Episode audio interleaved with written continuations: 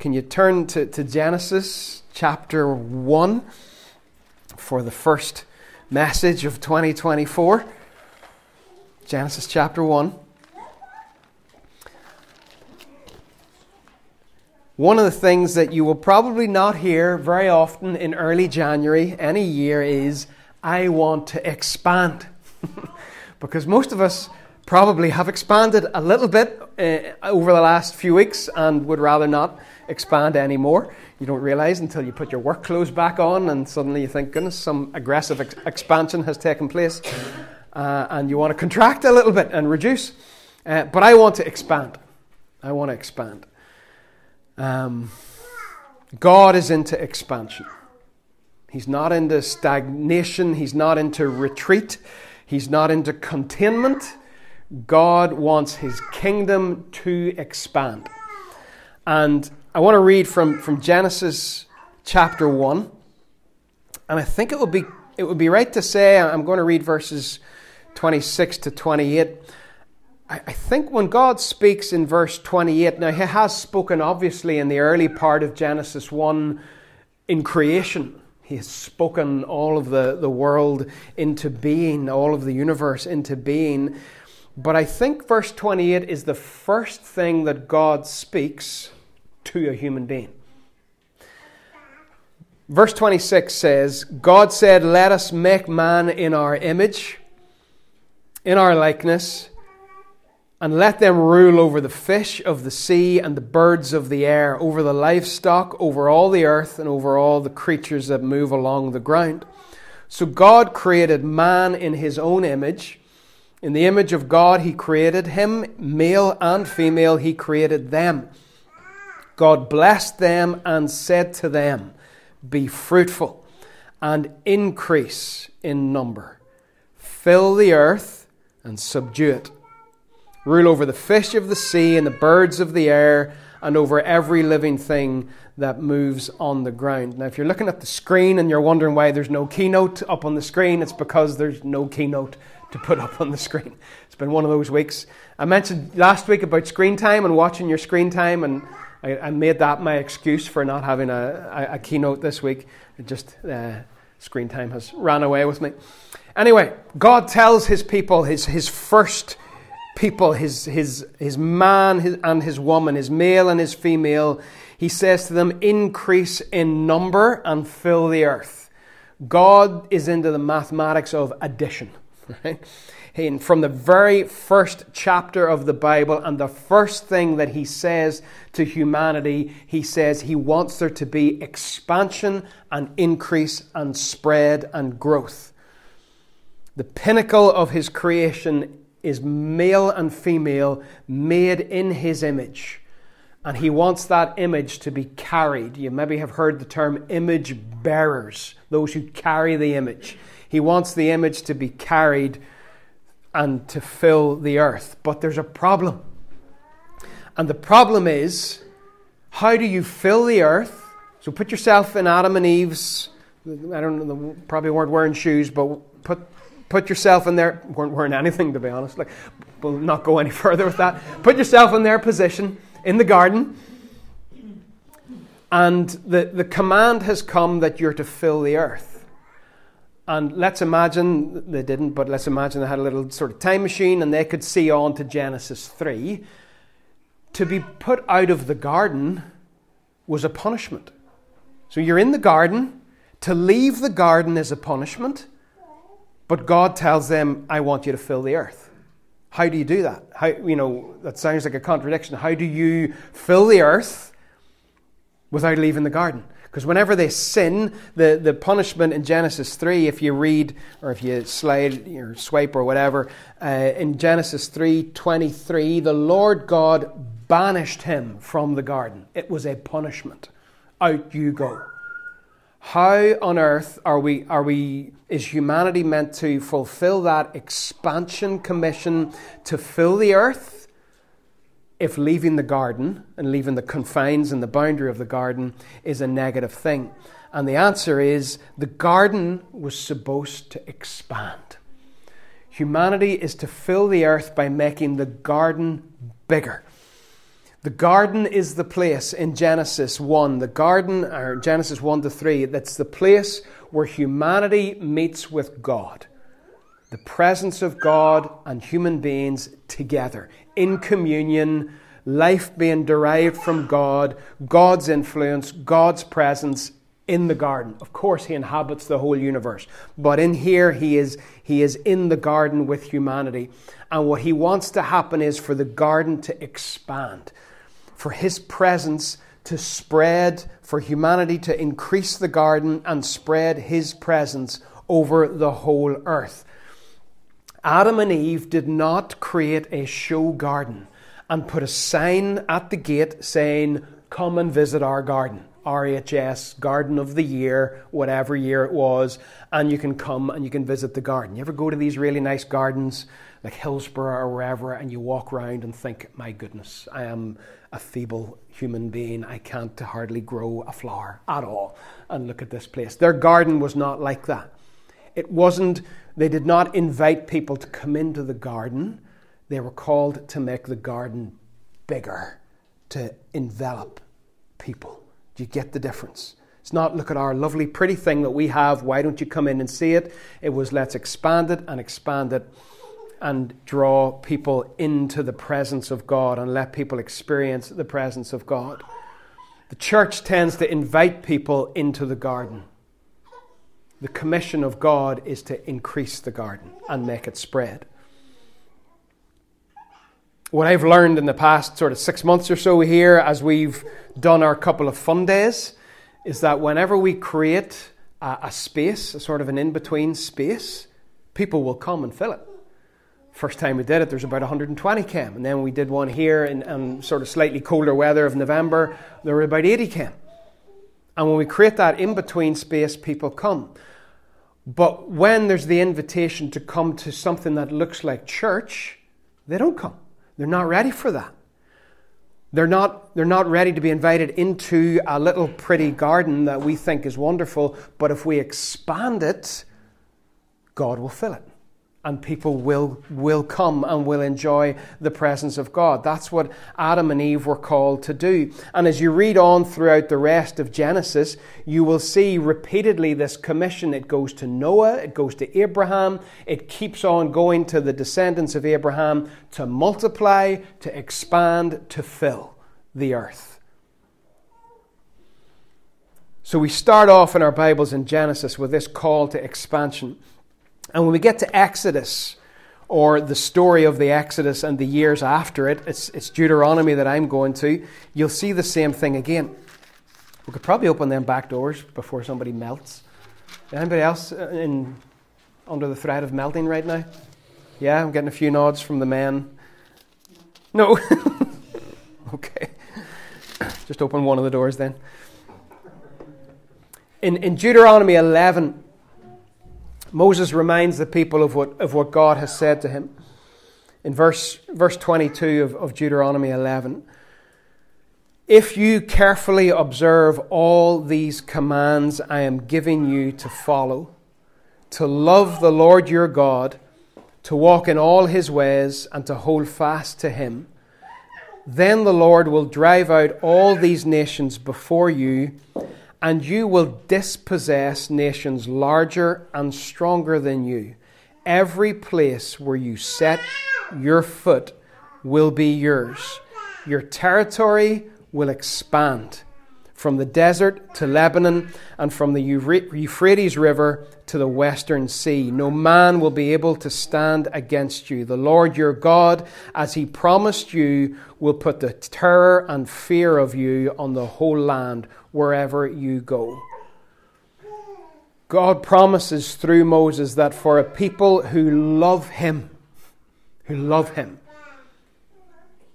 not a people who are presumptuous, not a people who, who step out arrogantly without him, but a people who love him, who walk in his ways, and hold fast to him that there will be an increase. Verse 25 talks about extension, or verse 24, your territory will extend. And the promise that wherever you set your foot, that will be yours. Wherever you set your foot. Now, that then should issue in some moving of the feet.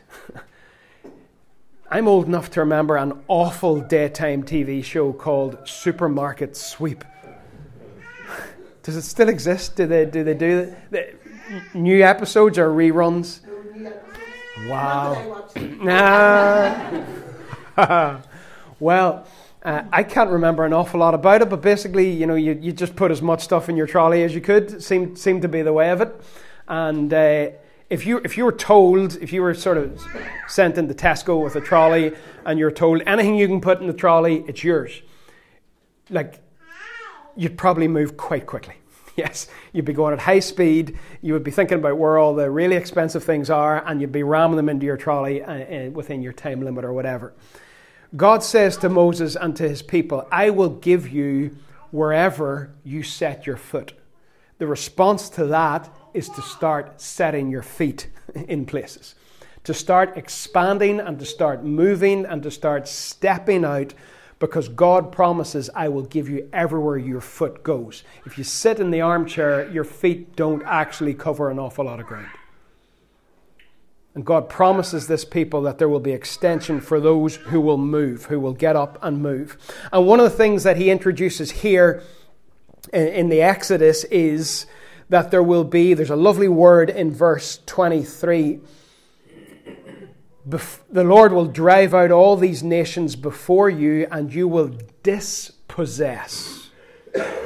You will dispossess nations larger and stronger than you as God's people go forth, as the expansion takes place, as they put one foot in front of the other and they move onto new ground, to break new ground, to believe that God will give them wherever they go, there will be a dispossession that will take place.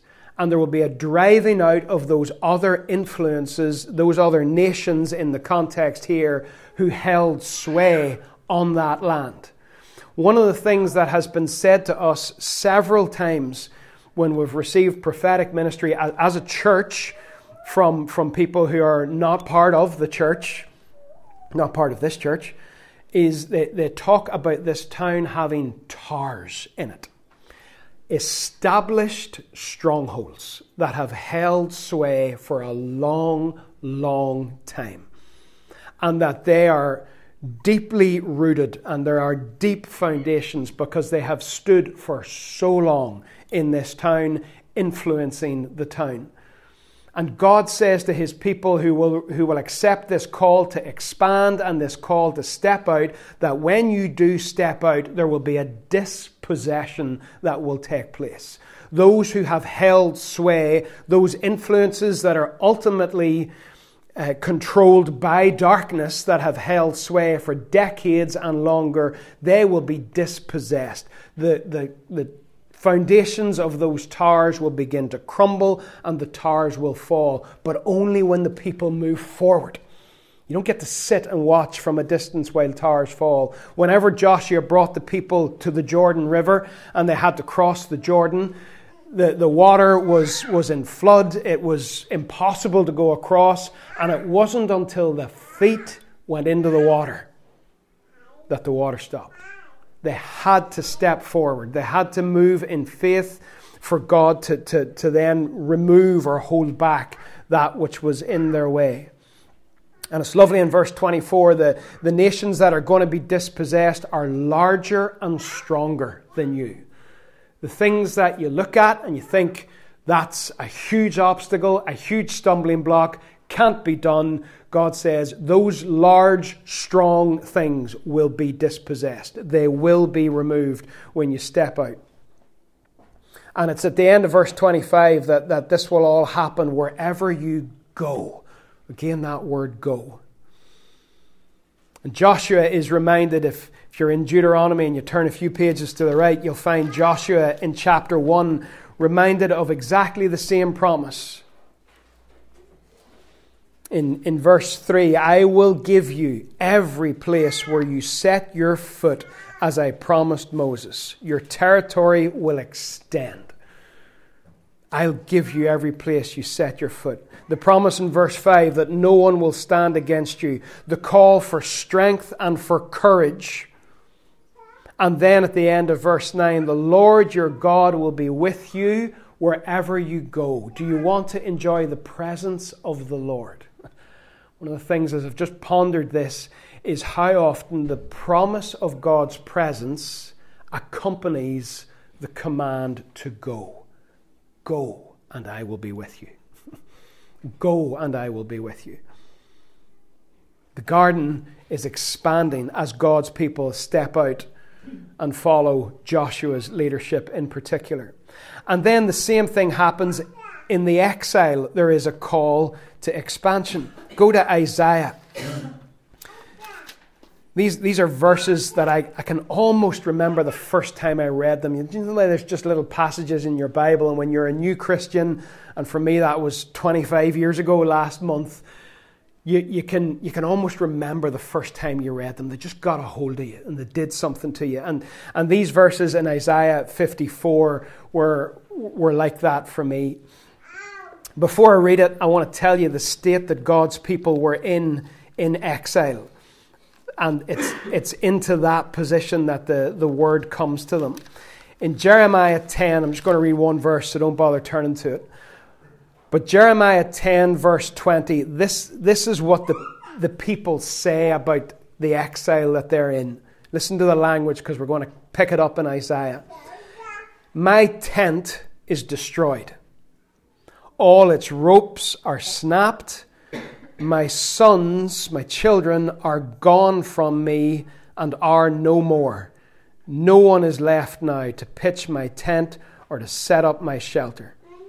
My tent is destroyed, all its ropes are snapped, my sons are gone from me and are no more. That's the state that the people are in when they are in captivity in Babylon. And it's to that group of people that this word comes through Isaiah in Isaiah 54. So they're still in exile. All, all, you know, all of this is to do with the faith to believe that God is going to do what He said even when all of the circumstances look like he's not and he can't and it will not happen. So, this is a message not to people coming out of exile or who have returned after exile, but they're still there. And the message in Isaiah 54, verse 1 says, Sing. Do you ever not feel like singing? And Aaron gets up and faithfully strums a tune and leads us in a song, and you're just not up for it. You ever feel like that? These people were not up for singing. In fact, famously, in Psalm 137, they're asked to sing by their captors, and they don't want to do it. Psalm 137, the first few verses By the rivers of Babylon, we sat and wept when we remembered Zion. There on the poplars, we hung our harps, our guitars, or whatever. We hung them on a tree because we didn't want to play them. There, our captors asked us for songs. Our tormentors demanded songs of joy. They said, Sing us one of the songs of Zion. How can we sing the songs of the Lord while in a foreign land? God commands them to sing while they're in exile. Isaiah 54 1, sing. And the, the, the image for God's people here is the image of a barren woman. Sing, O barren woman. What has she got to sing about? Nothing. What have they got to sing about? Nothing. And yet, God commands them to sing. Church, whenever you don't want to sing and you choose to sing, that is a defiant act of faith. And you're like, oh, I'm just singing a wee song. You're not whenever you're in a position in life like these people in exile, represented by this woman in Isaiah 54 1, and you don't feel you have anything to sing about, the command of the Lord comes sing. It's an act of warfare, it's an act of faith, an act of defiance. Sing anyway. And singing in, in the scriptures is frequently connected with the miraculous birth of something new in, in 1 Samuel, when Hannah gives birth to Samuel, she sings. And in, in Luke 1, pregnant Mary sings the Magnificat, and, and Zechariah sings, you know, regarding the birth of John the Baptist. Singing is frequently connected with the birth of something new. So this, this barren woman is told to sing, which is one thing that seems a bit odd. Another thing she's told to do in verse 2 is enlarge the place of your tent. Make a bigger house. I don't need a bigger house. Why would I have a bigger house? There's no one to put in it. Enlarge the place of your tent. Stretch your tent curtains wide. Do not hold back. Lengthen your cords and strengthen your stakes. And remember the way the people felt, summed up by Jeremiah in chapter 10, verse 20, that we read a few minutes ago. They're in exile and their cords are broken and there's nobody to put up a tent, and their sons are gone. And yet God comes to them with this word enlarge the place of your tent, lengthen your cords, strengthen your stakes. That call to increase, that call to make room, because in verse 3 it says, You will spread out, you will expand to the right and to the left. God calls his people to enlarge and to make room because expansion is coming. And it's a frequent theme in the scriptures where God calls us to make space so he can fill it. In fact, the very creation story itself, if you read it, you will note that the first three days of creation, God creates spaces. He takes that which had no form, was formless, and He creates land and sea and sky, and He creates all of these spaces. And then in the second three days of creation, He fills those spaces. The earth was formless and empty. He first of all creates form and structure and space, and then He fills it. And it's what God calls us to do create spaces in faith for Him to then come and fill them. You see it in 2 Kings a couple of times with Elisha. In 2 Kings 3, there's no rain, and Elisha commands the people to go into the valley and dig ditches. And the next day, the ditches are full of water, but the ditches had to be dug. There had to be that moving forward in faith of creating a space for the water to flow. In 2 Kings 4, there's a woman who has ran out of oil, and Elisha says, Go round all your neighbours and get all the empty jars that you can. And God fills them one after another. He fills them until the last one is filled. That principle of, of making a space and then God coming and filling it. In verse 2 of Isaiah 54, stretch your tent curtains wide, do not hold back. There's a sense of straining and effort and maximizing. He, he does not tell them to be cautious. John Oswalt commenting on this, says, err on the side of excess rather than limitation. When God tells you to expand, when God tells you to make more space, err on the side of excessive space rather than little. Do not hold back. And here is where the faith is for this woman who, who represents the nation. The faith is to respond and make the space before there's anything there to fill it. Before there's anything there to fill it that God has spoken and invited expansion. Step out and create. Don't wait until there's a host of people standing waiting to fill a space. Make the space first. And again, we see the theme in verse 3 you will spread out to the right and to the left.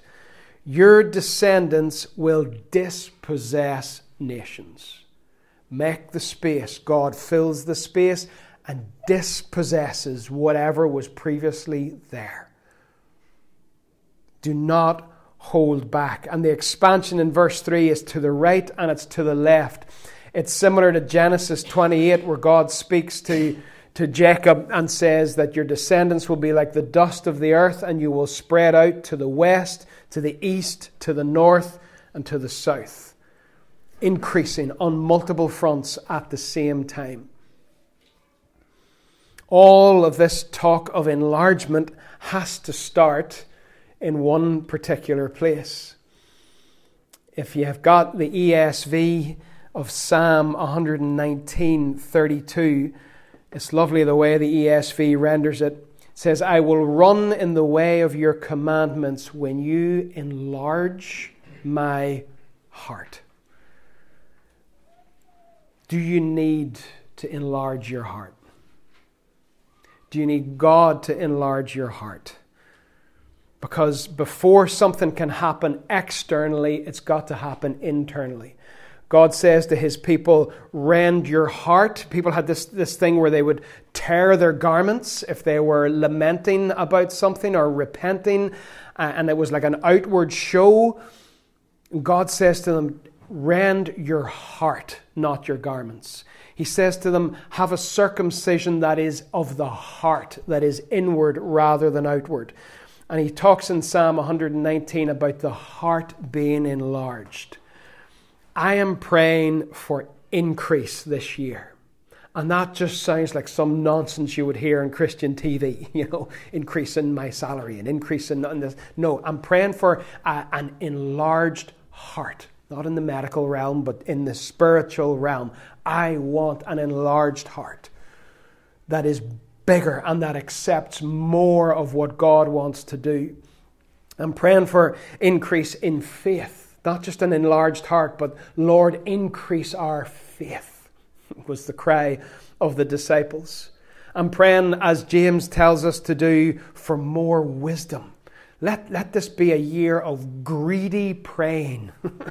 more, more, more, more. Not for, for material possessions or any of that nonsense, but, but a big heart, a big faith, a big wisdom to be able to then expand outwardly from that place. In Psalm 119, I will run in the way of your commandments when you enlarge my heart. I think one of the ways that we can enlarge our heart and allow God to place within us a dream of expansion is by more and more contact with His commandments, with His Word the more we know Him, the more we learn of Him, the more we read about Him, the more we listen to Him, the more our heart is expansive and able to receive a vision for what He wants to do. And before we get to, to the New Testament to finish, one more place in the Old Testament where we, we read, I'm sure there's others, but one more that came to mind is in Daniel chapter 2 that again is a picture of how God wants to expand and fill. Daniel chapter 2 Nebuchadnezzar has a dream and it troubles him. He sees a great statue representing lots of kingdoms, and then he sees the statue being hit by a rock. In, in verse 34 of Daniel 2, while you were watching, a rock was cut out, but not by human hands. It struck the statue, all these kingdoms of the world, all these kingdoms of men. It struck the statue on its feet of iron and clay and smashed them. Then the iron, the clay, the bronze, the silver, and the gold were broken to pieces at the same time and became like chaff on a threshing floor in the summer. That's what man can build. That's what it ends up being like when the kingdom of God hits it. The wind swept them away without leaving a trace, but the rock, the rock that struck the statue, the statue represents uh, the, those ancient kingdoms of Greece and Persia and Rome. And whenever the rock is struck, or whenever the rock strikes the statue and it falls, it says at the end of verse 35 the rock that struck the statue became a huge mountain and filled the whole earth. man's kingdoms hit by this rock that has not been cut out by human hands, and then the rock increases and increases and increases to become a mountain that fills the earth. And Daniel explains it in verse 44 and says, The God of heaven will set up a kingdom that will never be destroyed. God's kingdom is that expanding rock, that expanding mountain that fills the whole earth. God does not change his mind. He does not do things one way and then go to plan B. From the start of this book and from the start of history, he has wanted a people who will expand and fill the earth. And when we get into the New Testament in Matthew chapter 28, we have the same thing again at the very end of the book of Matthew. The, the Great Commission, Jesus says in verse 19 of Matthew 28, Go. Same word again, go. Make disciples of all nations baptizing them in the name of the Father and of the Son and of the Holy Spirit, teaching them to obey everything I have commanded you, and surely I am with you always to the end of the age. You see again the command to go, the command to expand, make disciples of all nations. It's the same thing again. Expand the garden, make it bigger. It's the same thing in Isaiah 54. I didn't mention it, but in Isaiah 54, all that language of a tent getting bigger. What happened in a tent in the Old Testament? God's presence met with his people in the tabernacle. Expanding the garden, expanding the tent, increasing the place where God can meet with people. And in the Great Commission in the New Testament, in case you think something changes, it doesn't. God still wants the same thing an expansion of his presence that fills the earth. And, and again, there is that promise or there, that command to go, which is connected with Jesus' promise I will be with you. I will be with you. If we want to experience his presence more, then we need to get in tune with his mission more. Because that repeated command to go is connected with that repeated promise of presence.